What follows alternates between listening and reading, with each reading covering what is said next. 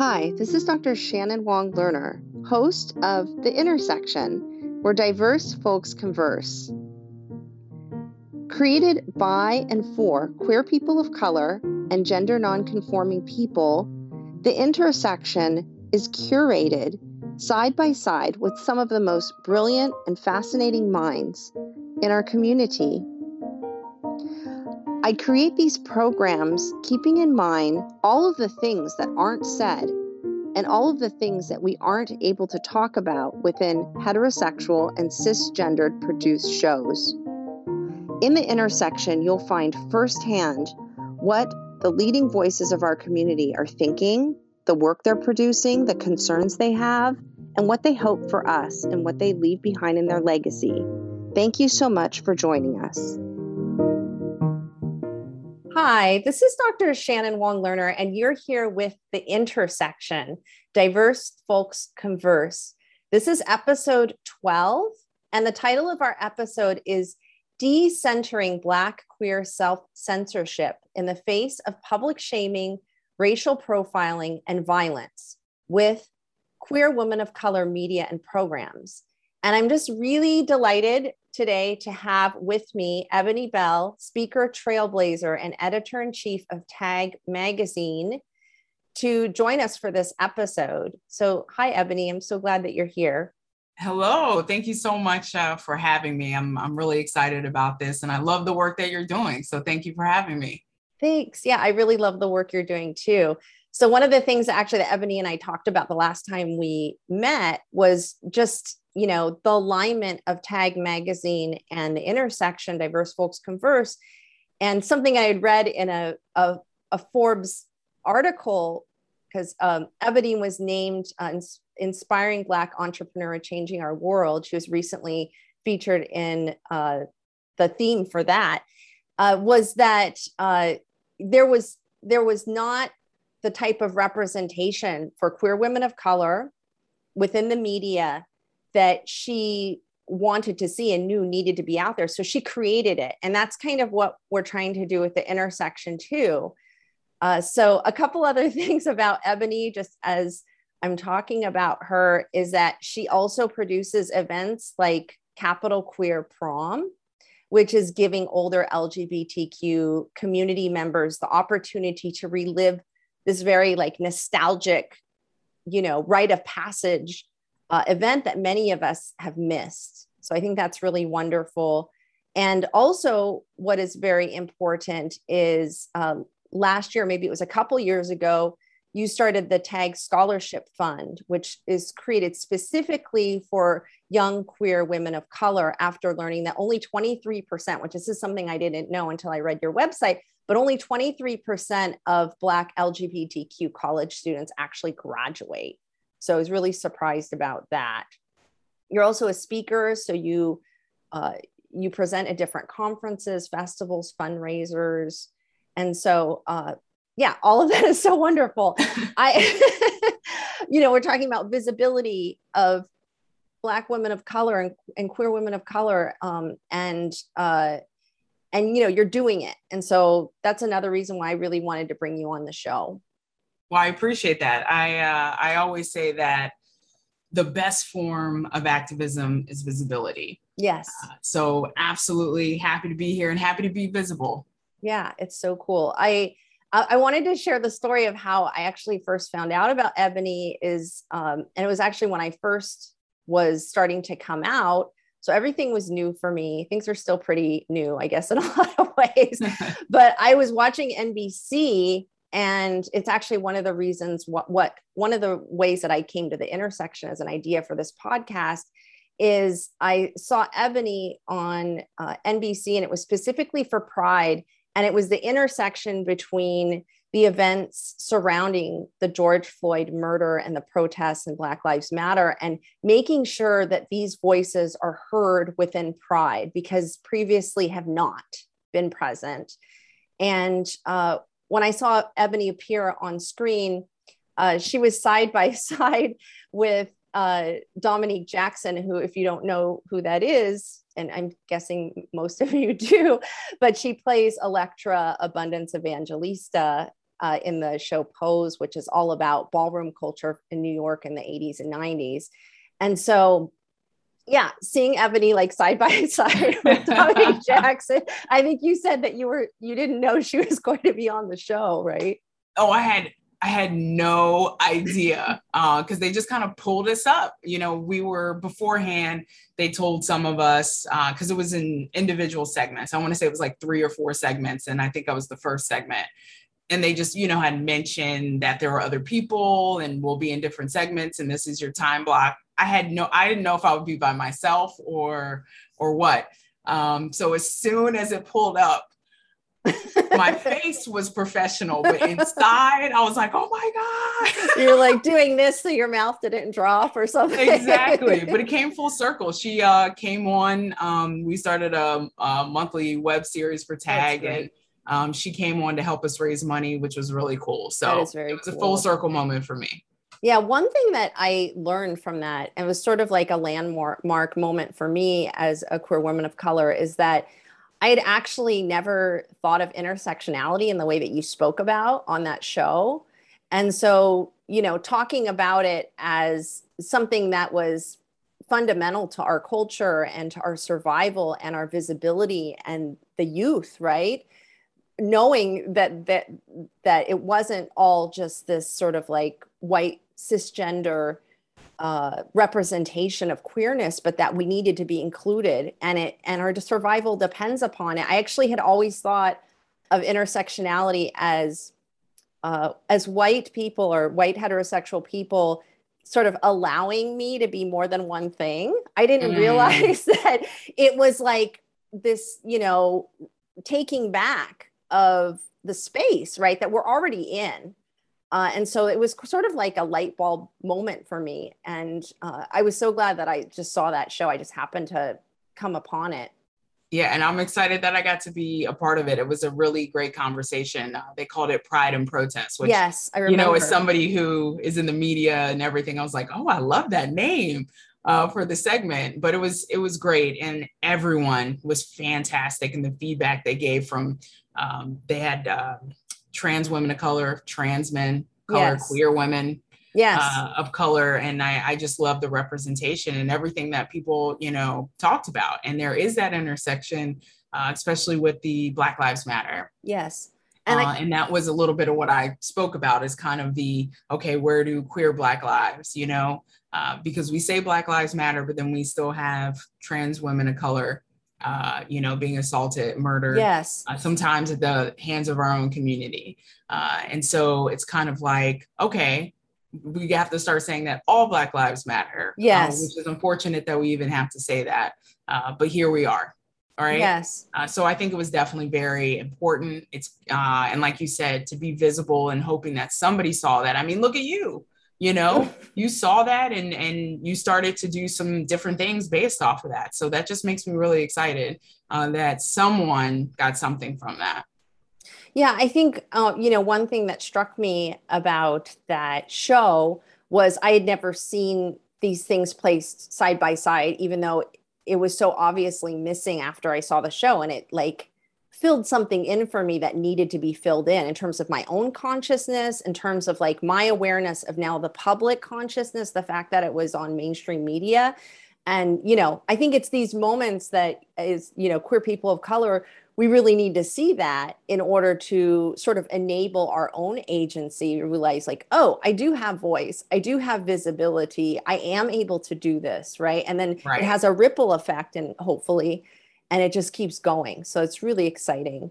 Um, one of the reasons why Eboné and I came on, and, and if you don't know this about the intersection, but I create these shows side by side with the guests that come on uh, the show, is we wanted to talk about as much as you know this is starting to happen within media, which is causing this ripple effect in society and and mainstream culture that these intersections do exist and need to be brought to the forefront there's still horrible things happening and there's still like so much more work that needs to be done in order to fill in all the time that it hasn't happened and all the time that it's still not happening right? And so something that uh, eboné brought to me was an incident that happened of june 15th of this year 2021 uh, of the extreme brutality that a young Black queer woman, Keisha Young, experienced when she went into Nellie's sports bar in it's in DC, right? It's where you are. Yep, it's in Washington DC. It downtown. is in Washington mm-hmm. DC. Uh, so the incident was that she was mistaken for someone else for an accusation that was pretty minor. So the accusation was that there was a, a young black woman with a, I guess maybe the hair she had. I'm not sure what the what happened. Who had brought alcohol into the bar, which is pretty small. And that was something that Eboné and I were talking about right before. Right. We well, it was a, a a water bottle. Oh, it was a water. Okay. yeah. makes it even worse, right? Because yeah, technically you're not allowed to even bring that in. Technically, okay. bars. Yeah.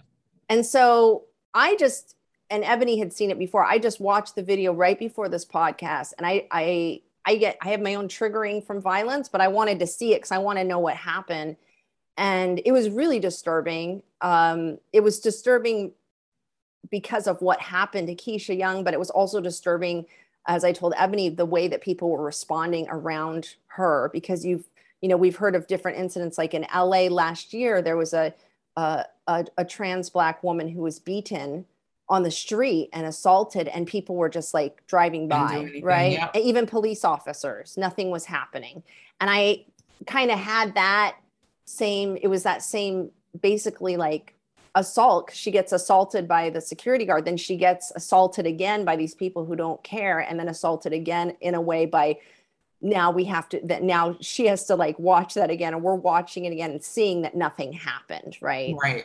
Um and so i'm really curious about you know what your response was why you brought this to the intersection why you thought it was really important to talk about as a starting point for our episode uh, well i think it's just current uh, for one uh, and it's part of my community and just another example of how uh, Black women are treated uh, for sure. And I say Black women uh, yes. because that's what it is first. Yes. Whether she's, uh, I think she's queer. Uh, okay. I don't want to. I don't want to 100% assume. I don't think it's. It's not very clear to me. Sure. Um, but that's just how black women in this country are are, uh, are treated. Um, Malcolm X said, you know, the most disrespected person in this country are black women, uh, and in 2021, that still is the exact, uh, you know, exact same thing. Unfortunately, so I think because it's current, but I also think it's something that we need to be aware of because this happened within the LGBTQ community. Definitely. A lot of times when we think of like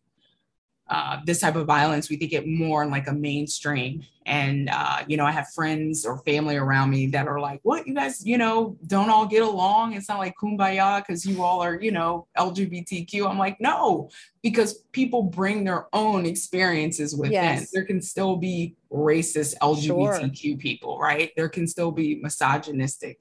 I mean, there are self hating yes. LGBTQ people, right? Uh, so I think that's part of it too, is that this happened within our own community. Nellie's is a gay sports bar. Um, and seemingly uh, welcoming to to everyone for the most part. But yeah, when I first saw the video, I, you know, like you, was like, I couldn't, I couldn't believe it, and unfortunately, I couldn't believe it. Right? Yes. Um, to see this young lady who it doesn't even matter if she did it or not, but we already know she didn't. Yes. Uh, but to see her literally being thrown, uh, damn near flipped. Yes. on the stairs and then dragged by her hair and screaming for help and people laughing and making right. a joke, people, making a joke of it. Right. And the only people who had her back were her friends that all yes. were, were black. Uh, and the, the people I think you're referring to were were white gay men. Yes. Uh, that were like, you know, a lot of times they kind of look at us like we're a show, you yes. know, like just, you know, oh, look at these clowns or whatever, haha. They just expect it of us. Um, and that's the moment she could have used some allies, right? Of course. Uh, and somebody other than her friends to be like, this is not right, not in our establishment. But I think it just shows so much complicity uh, within our community for sure. And I, you know, I want to also make sure that I say that um, there was, there are two videos. Yes. That came out. Uh, the first one that I saw was just right to her being basically uh, dragged down the steps and asking for help. Uh, the second one, you saw that they were trying to get her out and she was kind of hitting and pushing because Yes. she's like, What did I do? Leave me alone because it wasn't her. Uh, and so I need to make sure I say that because I don't want to be that person that's like, yeah, we don't know the full story. But I, I hope that Nellie's does release, they do release the video. I think we all deserve to see what happens. And the fact that I don't, that they haven't, I feel like we already know exactly what happened, Sure. you know, during that, during that night. And again, I can't say it enough. Even if she didn't, she didn't deserve No. she didn't deserve that disrespect and i think it's a little bit of um because the the security guard you know i think some people automatically think you know oh well it was a, a black person so it's you know it's not racist it's not this or whatever but it was a black straight male hmm uh, and I think there is a component of misogyny as well, like how how men might treat women. Not all, of course, but how some men will treat women. And again, it goes back to black women being the most disrespected, right? And I think even within our own culture, we see that happen because it's become so normalized to treat women that way, but especially black women. Um, you know, the I don't know the per- percentage, but I mean, Black women are more likely to, you know, get assaulted or experience sexual assault or things like that.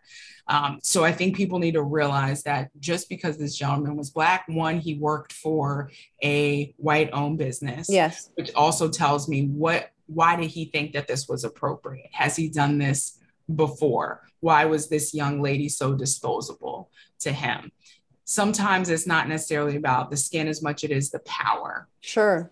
you know, and and it's also goes- the the the establishment, right? Um, like the- exactly the, the, type the, of environment. the system. I I actually was flash. Well, I'm thinking of three things. Someone recently told me that because she has ADHD and she would ask three different questions, and I was like, oh, I do that. I was like, I didn't realize that was an AD. So I have three things that came up while you were talking. One was I was remembering being on an airplane and there was an African American passenger next to me who had uh, basically come on the plane drunk and then had drank on like, so he fell asleep he fell asleep and then a white uh, uh, flight attendant told a black male flight attendant hi we we have a friend it was like a code we have a friend in you know this seat this number will you we need you to take care of it he was the only black person who was an attendant right And the guy was just sleeping.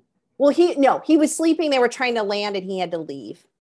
Like we all had to leave. So he called Okay. him, he called this, he called the only only other black person who was working and made him take care of it, right?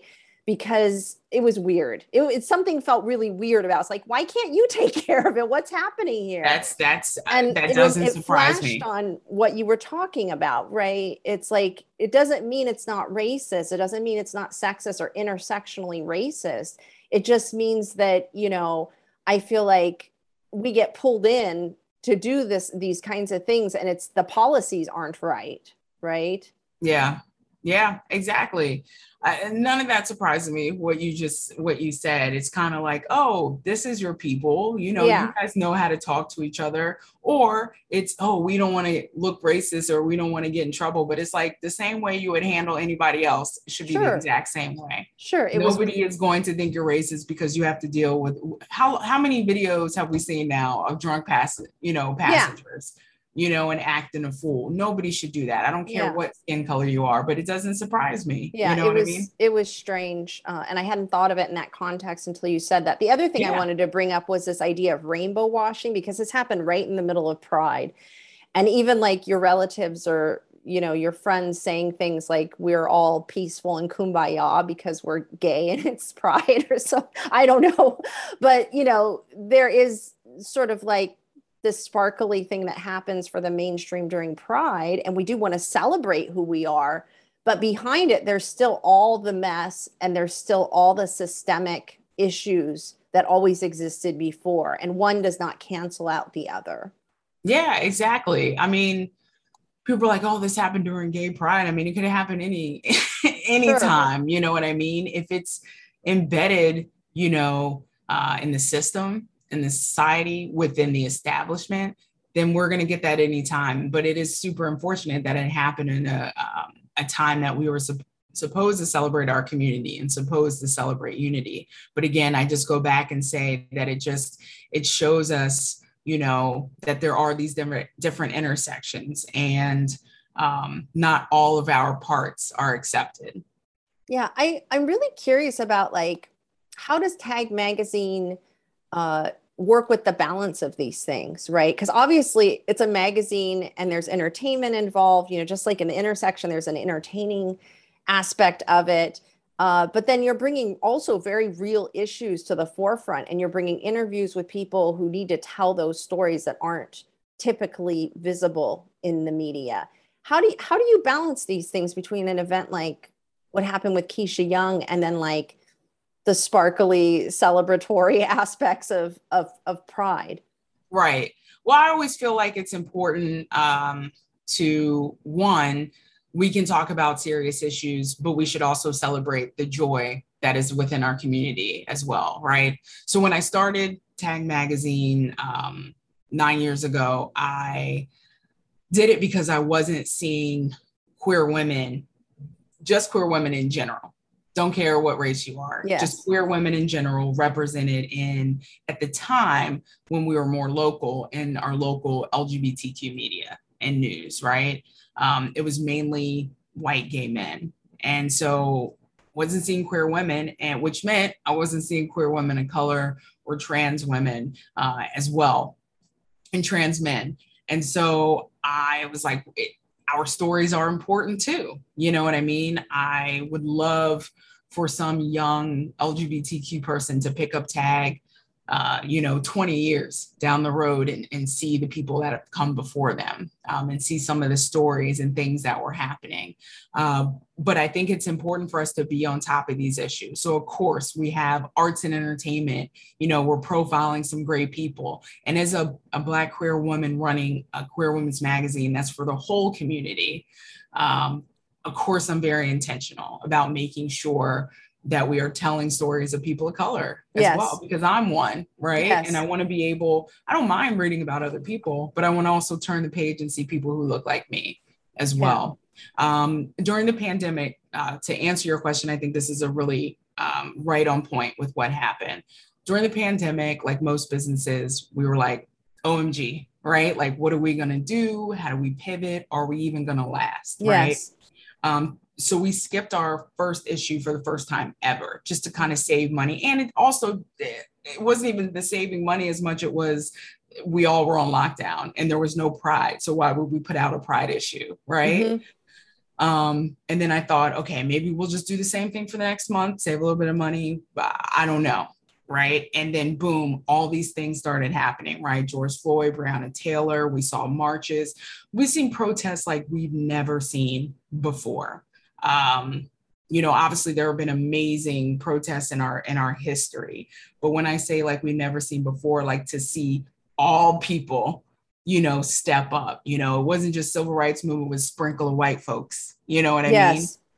It's amazing to see. So it's like, okay, we want to we want to be a part of this conversation. How do we address it? Because I didn't feel right just skipping a couple months and ignoring the issues. Uh, of course, we could have, you know, continued to tell stories online, but for those who don't know, we're also in print.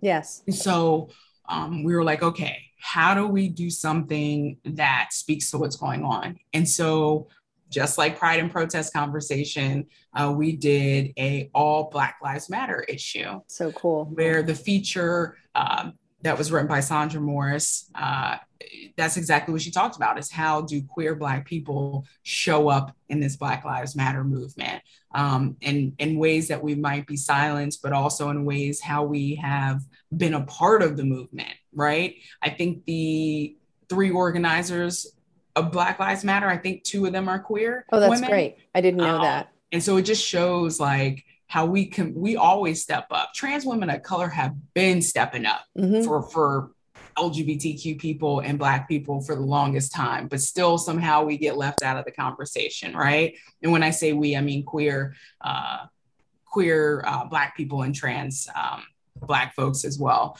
So that was a great way for us to address it. Um, but still also bring in, you know, within the issue, of course, joyful things. Um, yes. You know, we also talked about self care uh, as a Black queer person. So, how do we how do we make sure that we address things that I think are going on that are important, um, but also tailor it to our audience? Because that's another thing. I never want to do something just to do it and it doesn't make sense for yeah. LGBTQ women. You sure. know what I mean? But I think that's a great example of how we kind of handle things um, like that and just being intentional.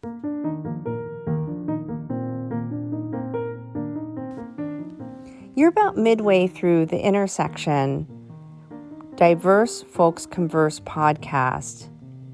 I wanted to take a moment to let you know why I created the intersection. It was because I didn't see a lot of representation of the most brilliant and creative minds in our communities. All I saw were misrepresentations in popular culture and the media. So I wanted to provide a free and accessible outlet for us all to enrich our lives and to provide meaning for the things that we experience every single day. None of us get paid for the intersection, and this is not a income generating endeavor for any of us. We do this because we want to add to our culture and we want to add to your lives. So we just ask that you participate as well and contribute to us through subscribing to our channel and and leaving reviews and telling your friends and telling the community, put it up on web boards share it in social media, tell people about us. But really, subscribing, adding the reviews to Dr. Shannon Wong Lerner's YouTube channel, which houses the intersection, to the intersection on Apple Podcasts or Spotify, is really the best way to let other people know about us and to help us increase our visibility so we can increase yours. Thank you so much, and you can now return to the show. And thank you for listening.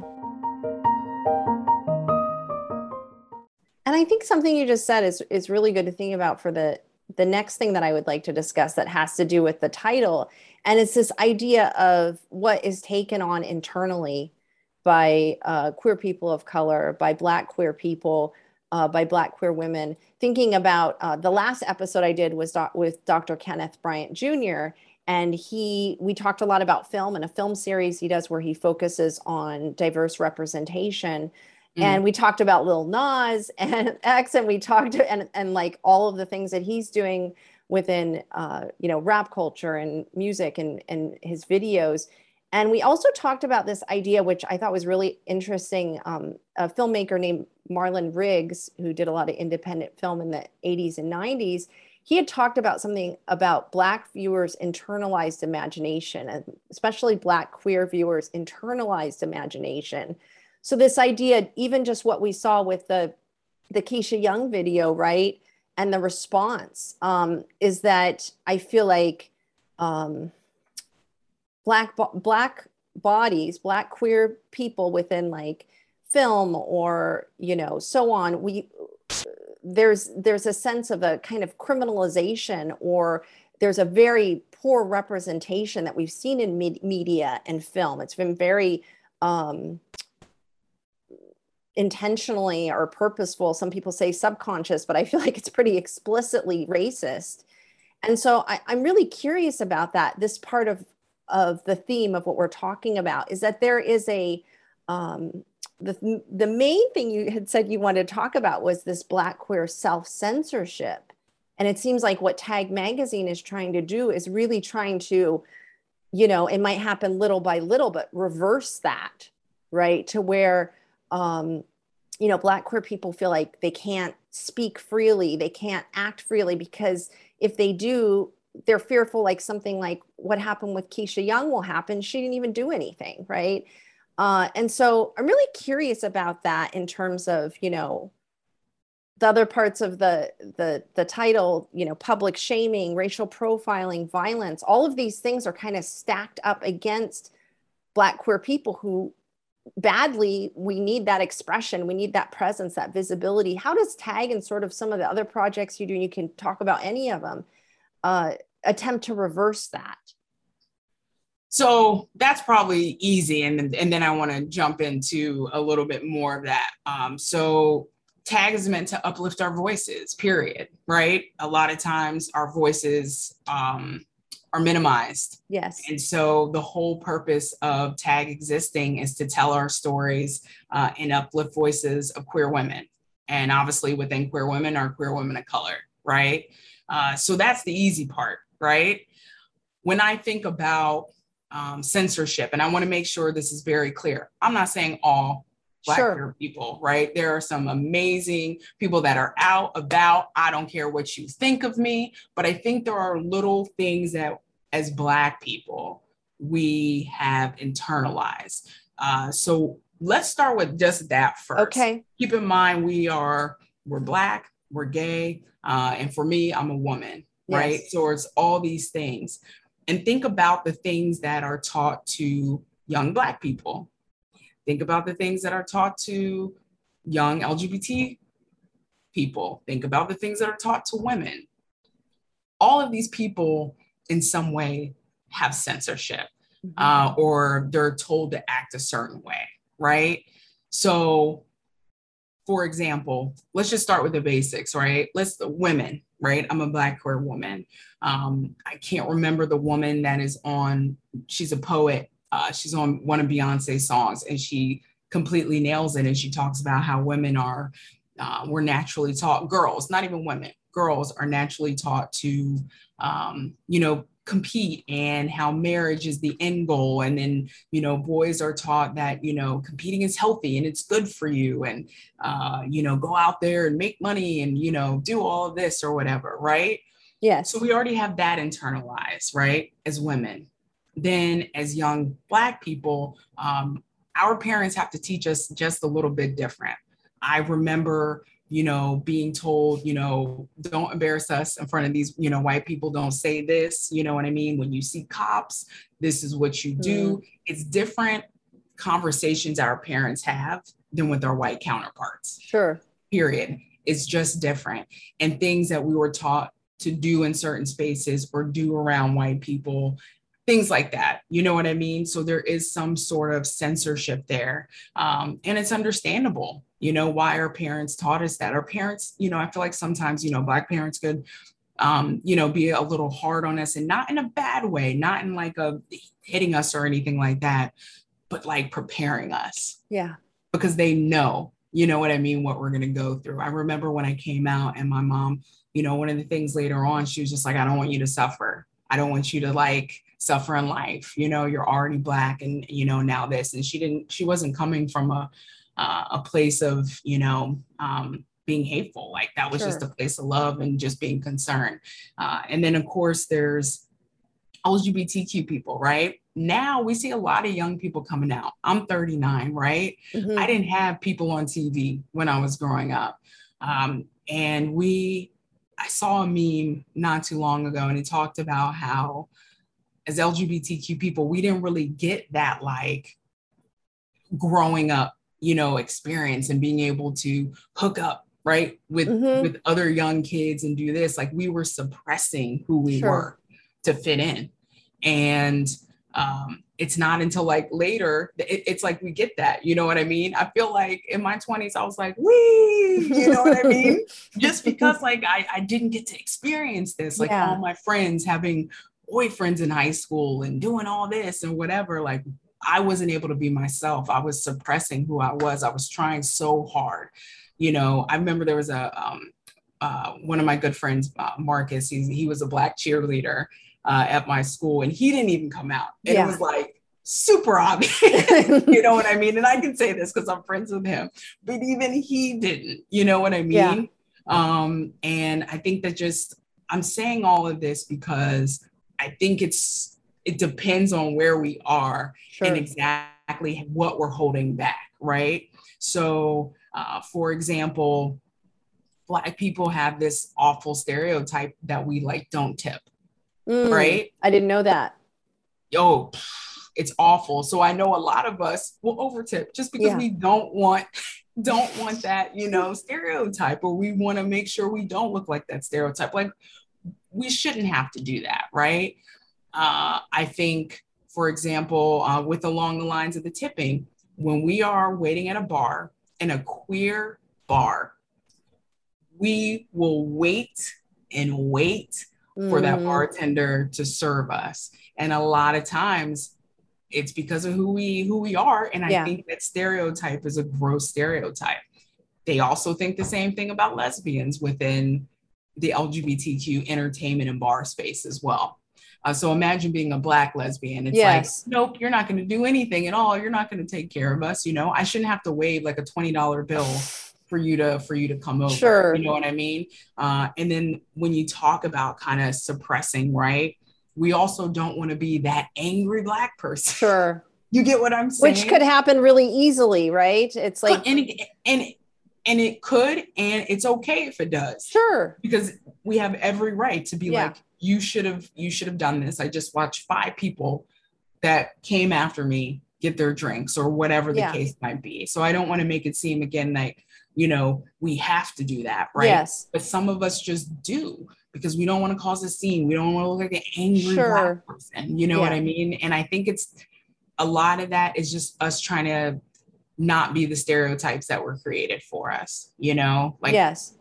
Unfortunately, when one black person does something, it's all yeah. of us. It's a generalization. It doesn't matter how many white men continue to do mass murders, continue to do mass murders. You never hear anybody say anything about, man, you know, white men, they be doing, you know, doing this or doing that. But you'll hear, oh, black people are in gangs or all this stupid stuff. You know what I mean? We actually, uh, Lily Jung, in a previous episode, we had talked about cancel culture and we talked about that difference in representation and perspective and stereotypes and how, you know, when people of color do something really well, they're under like a microscope like oh did they really do that? Oh but they did these a thing. This is how they got there right? And then compared to like you know they had brought up louis ck and all these horrible things that he had done and like no one ever points a finger at, at highly visible you know white public figures when they actually do something bad right? And the discrepancy of that. I'm yeah. um i'm really curious about you know your rise in visibility and tagg as well because I had read in the Forbes magazine that was a few years ago that the subscribership has gone up like you know monumentally. And uh, and also your visibility has changed. What has that been like for you oh to go goodness. to go from a place of of being like this representation doesn't exist to being i am at the forefront at least in my capacity and within tagg. You know i don't know of any other publications like tagg uh, but I am now at the forefront of this representation, this visibility. How how has that journey been like for you? Man, this is a it's a this is a really great question. You know, um, I started. Uh, let me think. Trying to figure out who I was. Yes. I it took me it took me a long time. I think uh, I think it doesn't matter who how we identify. I think a lot of people can probably relate to trying to just figure out who you are, but especially queer people, right?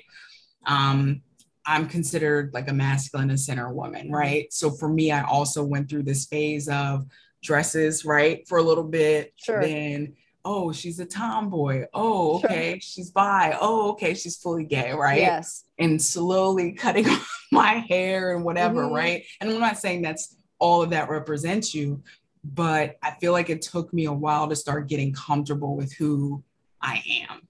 So I think my journey to this type of visibility, it took me a while. Uh, and that's because I had to explore who I am and getting comfortable within my own body, which a lot of people can uh, you know, probably have experienced in some form, but especially LGBTQ people. Um, I'm what, you know, our community calls a masculine center woman. And I didn't always look like this.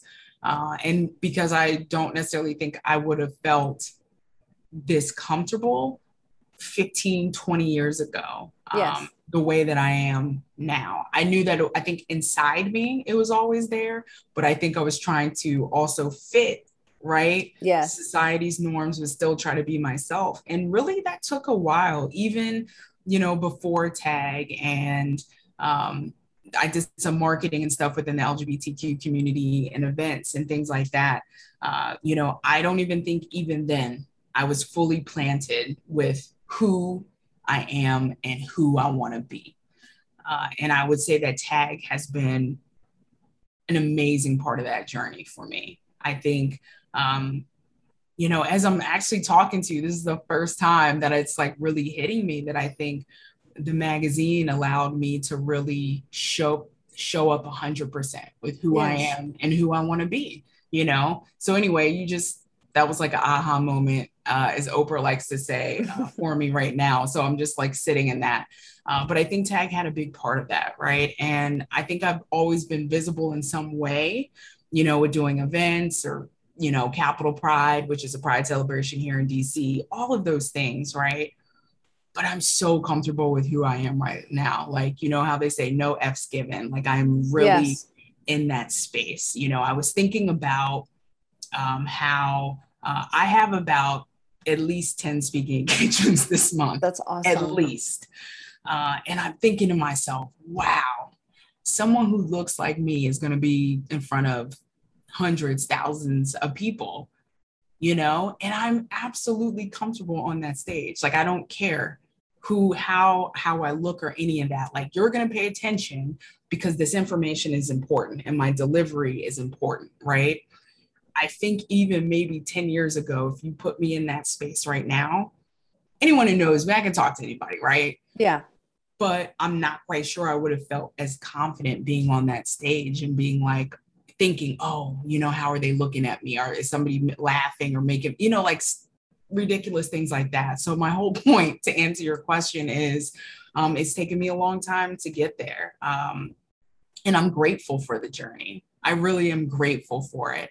Uh, and it's been a fun uh, an educational ride for me to, you know, for people to notice the things that I'm doing. I think sometimes that still really surprises me. Yes. Um, you know what I mean? Like, oh, I saw you on this or whatever. And I'm like, you know, that's amazing. That's that's so cool. Um, but I'm in the place now where I know how important my voice is. That's wonderful. That's the place where where I'm at, and I think it took me a while to really get it. Even the beginning of tagg, you know what I mean? Somebody sure. said to me um, a long time ago, they were like, "You're the brand," because I, you know, I have this tendency to. Did you really expect humble. that? Did you expect that to happen? No, no. I mean, I didn't because I also was trying for that not to happen. Like I, I had this thing like I wanted to be about tagg. I never wanted to be about me. Like I sure. genuinely wanted to be about tagg and the community. But you kind of are tagg. I mean, not all right. of it, but you right. are created it, right? And you are tagg. Exactly. And somebody had to like beat that into my head.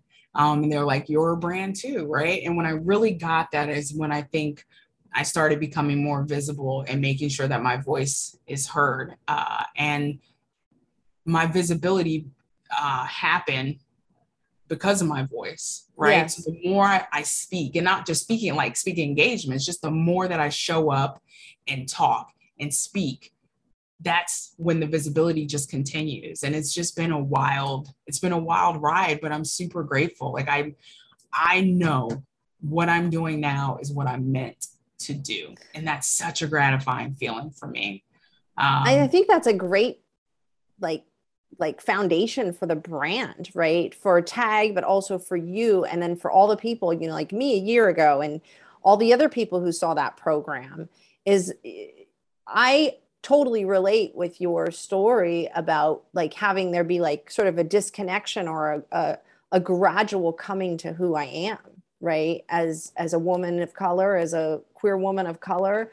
And the idea that that you're speaking in front of all these people and you have such visibility and that's who you are right it's not just surface like uh, i speak well and on the surface i seem a certain way it's it's inside and out there's something holistic and whole person happening and i i think that is probably also partly why what you said and the way you showed up that one day on that show uh, resonated with me um, i wonder do you ever get feedback like that from people? Like telling telling you that something in tagg or the way that you showed up or the way you said something created a, like you said oprah the aha moment yeah right? totally. Um i would even say some of that has saved me. Uh not necessarily now, but so when we get messages from people, like I picked a magazine, I read it all the way through in the metro, or yes. thank you, you know, the messages we got. I wanted, I have no problem saying this. I think it was last week uh, because I've, I can't remember. I was putting together something and I went back to all the messages received of support last year, and I just cried because I'm like, yeah. to hear that this is so important to people is just amazing to me. Uh, so I think when I say it saved me, I think a lot of entrepreneurs can relate that sometimes you feel like you're just so in it, you know, and you're by yourself sometimes, you know, uh, and then you get these messages and you're like, this is why I'm doing it, you know, because sometimes you you want to give up or you know, am I doing the right thing or whatever. In these messages of people reaching out to you, you're like, okay, I'm on the right path. I was meant to do to do this. I'm doing the right thing because i'm doing it for a community. Uh, you know what i mean? And it's just a natural progression from there. Uh, so some of those messages have absolutely saved me and, and, and got me back uh, on track to where i need to be. Um, and yeah it happens. Like people reach out. I um, after my keynotes you know i give my contact information and people yeah. reach out and be like this was you know great and, and um, this is what I'm thinking. What do you think about it? And I love that. I love it because I, again, I feel like um, I am doing my part for a better society, you know, and I, I can't do it on my own, but I'm doing the best that I can. You know what I mean? I do. Um, I, yeah. I'm curious about the future of tagg and I want you to think and like dream really big is what you know and the future of what uh, of of your presence and your public profile. I'm I'm really curious about, you know, kind of if sky was the limit, skies were the limit, what what do you hope would be the most powerful impact uh, for the future of tagg and for the future of the other work you're doing as a speaker uh, yeah, solo? That, this is a great question because I mean, I feel like you were asking me this at a time that I've literally started thinking about this. So this is perfect. Um, sky's the limit. I would say we continue to really grow tagg uh, and be smart about it and be intentional about it and make sure that we still are speaking to our community. But I want to grow it so much that I can maybe even have somebody come in, bring in a, a young person, young person of color, uh, to help the magazine grow more. And I can take a step back. Sure. And I can do my journey of, of speaking um, that I'm super also, you know, I'm very passionate about. Uh, sky's the limit. Like I'm the next Oprah. I yeah. mean, that's that's it. I mean, that's you know, in some ways that that is the goal. Like I'm, and I'm being silly, but you know, um, as much as like I'm overwhelmed by this month, I love it. Yeah.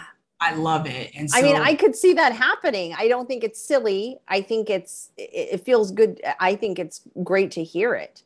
You know, yeah, absolutely. And, and I'm gonna keep putting it out there. If yeah. you guys are listening to this, I believe in manifestation. Like I believe yes. in it. I've seen it happen. Um, I know we're like all over the place here, but I need to make sure that I say it because it's so real. And so when I talk to people like you, just anybody, but with you, anyone, I say the same thing that I put it out there. Um, I joke, it's actually in my intro. and it says if Oprah and Ellen were to have a baby, it would be Eboné Bell. I love that. like, yes, that's it. That's exactly what I want.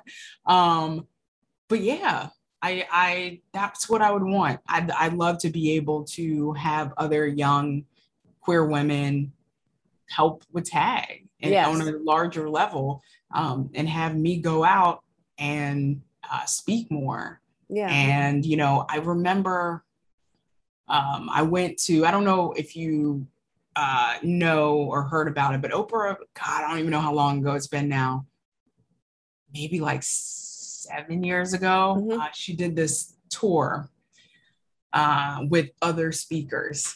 Uh, so no, I didn't. I didn't know about Stan this. and some other people. Unfortunately, I, I, can't remember their names. And it was at the uh, here in DC at the Capital One Arena. So it's like a concert space, right? Wow. Or where the games are.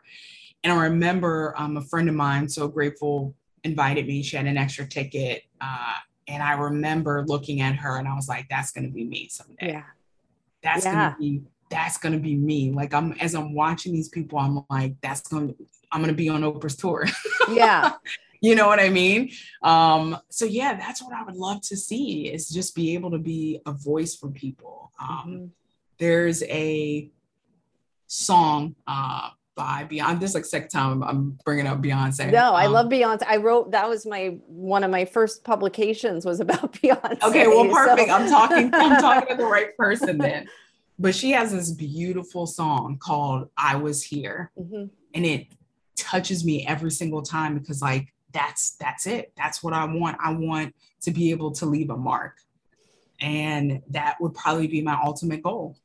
Do you feel like uh when you appear in public and or you work on a story within tagg or you know whether you bring it to your team or you do it yourself that you're able to talk about difficult or even painful situations that you've been through in a way oh, that yeah that heals it and perhaps is also healing it for other uh, you know black queer women or or or queer women of color or other queer women yeah I, I this is a really great question um, so it's very easy for me to uh, to share experiences uh, with me uh, but also other people's experiences too. Like I literally take tangible things from other communities. So like a, a, a young black uh, uh, student and sharing something about what she's experienced as being a Black uh, student at a certain school, right? Um, and I think it's important to get those messages out there to wake people up yes. so they know that these things are happening. And then, as far as a healing point personally, um, there's one story I definitely talk about with being pulled over uh, by the police. And mm. I think it's healing to have people listen with empathy and that's the key. That's that's the section i talk about is like really listening with empathy right? Um, and after i discuss that i tell the story. And i think the healing part is to is the captivation of the audience and them really listening and seeing wow this is actually happening. This happened to somebody that i'm looking at mm. that i'm you know that i'm listening to. Uh, and so i think there's healing just in that. I think that's what it comes from is that the story is important and people are listening to it. Yeah. Uh, and if I if that if it impacts just one out of the 1200 people, I'm okay with that. You know what yeah. I mean? That's healing. That's healing to me for sure. Uh, and I think it's powerful. I think anybody, anytime we can listen to people, especially black and brown folks and black queer folks, that is the best thing that you can do as an ally, as a friend, right? Mm-hmm. As an associate and validate them. That's a big yes. thing I also talk about when I go out is we have to stop invalidating people's stories because it's something we're uncomfortable with uh, or we don't believe it, right? Yeah. And I always say, if you don't believe what you're seeing on the news, like just ask the people around you, get mm-hmm. the information, you know, firsthand. But we have to stop doing that. I promise you, there are no I don't know, black people walking around, you know, being like, oh, I hope I get pulled over today and, you sure. know, and get shot, right? There's no LGBTQ person walking around, like walking down the street, like, oh, hope I experience a hate crime today. Like people don't just make these things up. So we have to get out of the space of invalidating Black and Brown people and queer people. Um, and that might be part of that self censorship, right? Like, I had exactly. something, I had something happen to me recently with a hairdresser and she was awful to me. And I was like, why is this happening? And she was sent to, uh, I was referred to her because the person was like, oh, this is another queer woman. You're going to get along great. Well, guess what? We did not. And I, the treatment was strange. And the only thing I could think of was, you know, I'm a queer woman of color. How many queer women of color does she have in her chair? And why is she talking to me like this? It was very weird. But, uh, you know, I, how many times have queer women of color, women of color, you know, Black queer women had an experience like that, kept it inside, blamed themselves, and because that's part of what that the self censorship happens right? If you if everyone around you is saying you're crazy that didn't happen like that oh you must have misunderstood and they're putting the person who has treated you poorly before you you're not going to want to say anything. You're going to question yourself right? It's very it's it's it's the classic textbook abusive you know abuse story when someone is abused by their partner. That's that, this is what happens is gaslighting. Is gaslighting yeah for sure. I mean and it's that person that's first uh, censoring you just to make sure that we make that very clear. It's that person when you invalidate you don't believe people that's them censoring you uh, yes. right? And as a person you have to figure out how you take that, right? And unfortunately, yeah, there are some people that are just like, you know what, I'm not even going to share this story anymore. Like, it doesn't even matter. Nobody's going to believe me. And then there's other people that are like, I'm going to just keep talking about it. You yes. know what I mean? Uh, and it just depends. And I, I, I hope more and more queer people of color um, and Black women continue to speak up. And I think we are absolutely seeing a whole different time now where definitely where you know um, millennials you know like me or even the young folks we're like we don't have time for this anymore. You know what i mean? We are tired of you know people not listening. We are tired you know? And so i think you are seeing more black women stepping up especially black queer women. Yes. i mean lgbtq black folks have been at the forefront of almost everything it's like you don't want to believe us, but you're okay with taking our uh the way we talk, right? Yes, queen, yes. and all of that. That's that's black. Dr. Kenneth was talking about that how it, yeah, uh, that's you know, black gaming, black and, and, black trans culture, right? How black, a lot of sorry, that, and yes, and yeah, black trans like culture. talking about reading or shade or things like that, and absolutely the kind yeah, of po- poaching of the culture but but not wanting to see the people who actually create the culture in the forefront that's right? it. That's that's exactly that's it. That's exactly what it is. And yeah and pose showed that you know what i mean? Um it, it was accurate depiction yes. of where all those terms and when madonna from. came in and did right was the name of her song vogue? It was vogue. not pose it was, it was called vogue, vogue yeah. yeah and then and then it became mainstream right? Exactly. But they were voguing forever yeah. voguing forever. I can't remember the gentleman that she worked with. He was a gay man. It was like benny something. I, I think i wonder if the paris is burning film actually has him in it. I i'm i wonder if that's the same man. Because there was a man does. I think yeah. it is, i think he is i that. can't remember yeah. his name but i know you're it's, it's benny about. something. It's going to kill me but uh yeah. Anyway. Yeah, and we hear madonna but we don't hear really i mean we don't we can't remember his name. You know we don't hear him right um, I'm really, I, I would like to uh, close the show just thinking about how people can get in touch with you and like learn about your projects and more about TAGG and any way we can support your endeavors to continue this visibility of queer women, of queer women of color, you know, and as you say in TAGG, everyone under the rainbow, which I love. Right, everyone under the rainbow. you also, we didn't talk a lot about it, but one of the reasons why you started TAGG is you didn't see enough trans representation within the queer community, which uh, was another part that I really loved about that. Uh, the protest show, Pride and Protest, is, you know, trans people of color were at the forefront of that show. Yeah, as, as they should. They're they're the reason that you know pride even happened uh, yes. uh, was because of was because of them. Um you had said something. Yeah i mean that's definitely something that's really important to me and making sure we tell those stories and interact with those individuals um for sure. I think i'm trying to think if you thought of oh recently actually today I got um, an email from somebody, you know, of course, as you can imagine, oh, we get press releases or people want us to cover something. Sure. And someone came out with um, like a, a trans encyclopedia, like a first oh. of its oh. kind. Uh, and you can see it digitally. Oh. And the and I saw it and I kind of started going through it. Obviously, there's no way I could go through the whole thing. Sure, it's, it's an like encyclopedia. On a hardcover, it's like 400 Oh my goodness. Wow. I was like, wow, okay. That's great, though. But, I hadn't um, heard of this. It is. And I emailed them because I didn't see it. Maybe I just yeah, I, I, you know, it was a lot. But the one, literally, I wrote back and said, "Is there anything on trans women of color in this?" Sure. And um, because I didn't see it. That's unfortunate. Uh, but again, here's the thing: I didn't see everything. Yeah. But it was interesting, and you know, things from um, uh, trans men who breastfeed and things like that. Okay. And I'm like, that's fantastic. But trans women of color at the forefront, right?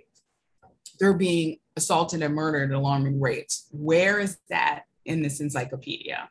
Where is it? And so, literally today, not too long ago, or not, I mean, not too, yeah, long ago before I hopped on this with you, uh, literally sent that email. Like, That's I great. I'm so glad you I will sent not that. cover it. I'm not going to cover it yeah. if it, doesn't I'm, have that in it. It's really strange. I uh, I was actually just doing an allyship training recently, and I had brought in Patrice M. Palmer's voice. I don't know if you know them. Uh, they uh, they're a DEI speaker and very public, and they had done a TED talk, and they had ta- the name of the TED talk was "Are you a man or are you a woman?" Dot dot dot. Uh, no, I'm black, and and it's a. I'll have to send it to you because I think you'd really love it. It's probably one of the best TED talks I've ever heard, if not the best. Yeah, they, absolutely. They, they talk about how. Um, people trying to figure out what their gender is to so that they can give know how much space to give them in a public space right and then when they're in a in a space that is kind of predominantly black space they feel like they can't represent themselves as queer because it would kind of uh, disrupt what is happening there. And then same right in an lgbt space they feel like they can't show up truly as themselves as like a black queer person because they don't want to disrupt that space right? And so the idea that that this is a resource a reference for trans people should definitely be intersectional and it's if that did happen it's unfortunate if they took that route of compartmentalizing right i mean it didn't look like it was anything close to it uh, but we'll see I'll, i will keep you posted yeah let me know because i would sure. i like that resource hopefully it's represented well. Uh, we'll see. Um, yeah, I, I hope so too. But uh, you asked me, I feel like we could clearly talk forever, but yeah. you asked me about people keeping in touch, and thank you for that and supporting. I appreciate that. Um, you know, I have a website that probably needs to be updated a little bit, but uh, it's ebonybell.com. And then, of course, if people are interested in the magazine, you can go to Tagg Magazine. It's T A G G magazine.com. Um, there, you know, if you want to support, we do have a support page that people can support us in all different ways. You can uh, buy merch, uh, you can get a subscription, 30 bucks for the year, and yeah. get us delivered to you. Totally reasonable. Um, yeah, absolutely reasonable. And we, and those are the type of things that we keep in mind. You know what I mean? We want to be accessible to everyone. It's the reason we don't charge when we do celebrity interviews. Like it's, it's silly, right? Everyone should have access to this. Um, and then, of course, people can just do a general, you know, monetary donation and you can find our scholarship fund through there if you want to donate to that as well. Um, you know, even we even have an Amazon link. So if you bought something on oh, Amazon oh, through our link, we get a percentage. So there's various ways that people can support. Like us on social media. Uh, that's always a great thing too. Uh, so anything uh, you do to just keep in touch with us, connect with Tagg is always appreciated and allows us to continue to grow and thrive. And, and even just go and check out the online publication, right? And just just yeah, just see it, right? Read the articles, yeah. see what Tagg is doing, see the representation that you're not going to see anywhere else could be a good starting point and then most definitely all the other things you mentioned. Yeah, and, and, everything's right there on the site. Everything yeah. is right there on the site, taggmagazine.com. So yeah, start there, you know, bare minimum. Um, but you know, anyone who wants to connect, please reach out to me. Um, I, I'd love to talk to you, hear from you if you have any questions. Um, and yeah, just stay connected. And I, I appreciate you, my friend, uh, having this conversation and all that you do. Thank you so, so thank much. You. Yeah, thank you so much for kind of planting the seed that made all of this happen. I really, Yay. I really, really appreciate that. So we'll close. Uh, oh, the last thing I want to say is please subscribe to the Intersection Diverse Folx Converse. If you yes. could subscribe to our YouTube page, we have an anchor page, and we're actually coming out with a new YouTube page that will be just the Intersection Diverse Folx Converse right now. Oh, I'm there. Dr. There. Shannon Wong Lerner's. Uh, and we all, we are starting a partnership with wholehearted.org. And so uh, they are a mental health and wellness uh, platform for different thought leaders. And I'm going to be joining them, uh, at least on their website right now. And the intersection is on there as well. And so awesome. thank you so much, Eboné Bell uh, speaker, trailblazer, editor of chief of Tagg Magazine. And this has been episode 12 Decentering Black Queer Self Censorship, Censorship in the Face of Public Shaming, Racial Profiling, and Violence within Queer Women of, with Queer Women of Color Media and Programs. Thank you so much again for being on our show. I really, really appreciate it. Thank you.